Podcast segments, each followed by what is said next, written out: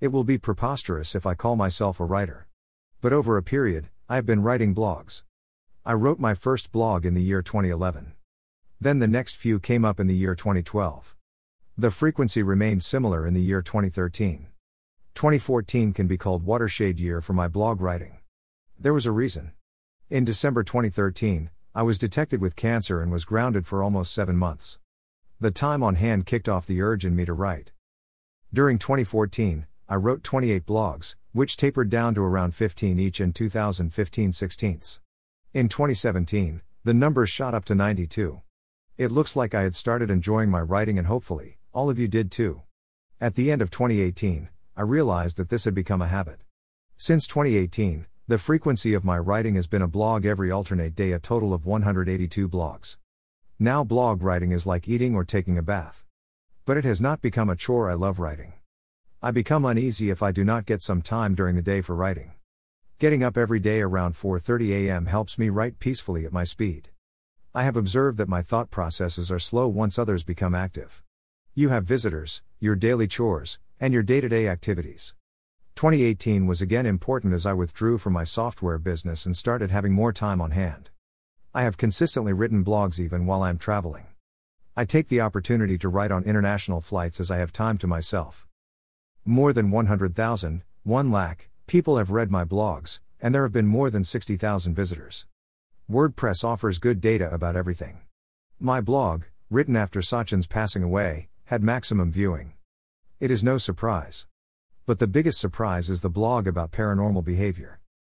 https colon slash slash panvalkarpramad.wordpress.com slash 2017 slash 07 slash 12 slash paranormal behavior or yena or deviana slash. I wrote this blog due to curiosity about this social phenomenon. In Marathi, it is called An average human being behaves differently in certain circumstances. This social milieu is observed in the people from financially lower strata. These people hang around the mandirs and suddenly come forward and start dancing as if in a trance. Just before the dance, they are probably smoking. The switchover is almost instantaneous. It indicates that trance etc. are things for showing off, they do it as a profession. My surprise was complete when I saw someone from a family like you and me, a family of professionals. I was sitting at a family religious function. There was music, and a lady suddenly stood up and started dancing as if in a trance. There was no showing off, and other ladies stood around her to block the view of other people. Fifteen minutes later, the music stopped, and the lady stopped dancing. She was drenched with sweat, and what she did was for real. The dance was not done to earn money, and she danced in a trance. I could not believe my eyes. How do you explain the second dance? I think always about atheism and don't believe in such things. But I saw the dance myself. What could be the explanation for it? The readership does indicate the curiosity of many people about this phenomenon. Were the readers looking for some explanation from an atheist like me? Or they are curious about the phenomenon itself? I would never know. The next favorite reading item is my about. People seem to be curious about who I am and what I do. But I have written about so casually that I do not do justice to people's curiosity. In the next couple of days, I will change the details mentioned in my about. Next in line is the blog.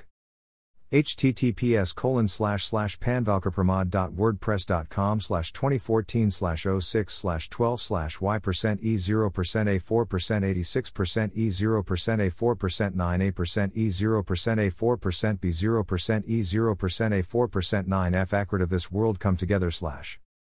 It is a blog about fun loving people. The title talks about a Marathi word, it is difficult to explain the exact meaning of the same in English. On the internet, meaning of the phrase is people with improper behavior. But when this word is spoken about someone in Marathi, the purpose is not the one implied in the dictionary meaning. It is about a funny person, in a good sense, fun to be with, brilliant, but sometimes some people may find such a person's behavior improper. Sometimes they can be loud. But all the time intention is to have fun and not trouble anybody. They will crack some small jokes about people around but in good taste.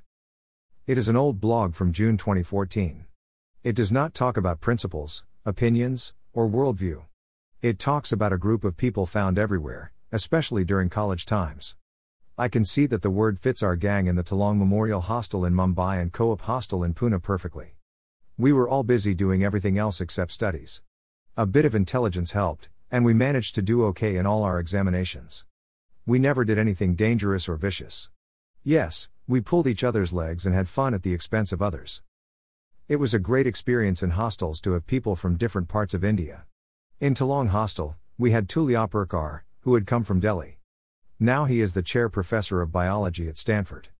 Suri was also from Delhi and retired as India's ambassador to China. In hostels, all were friends. I am still in touch with Tulja but have lost contact with Suri. Except for the blog about Sachin, I could never predict the readership of any blog. Some blogs which I thought were very good had a low readership and vice versa.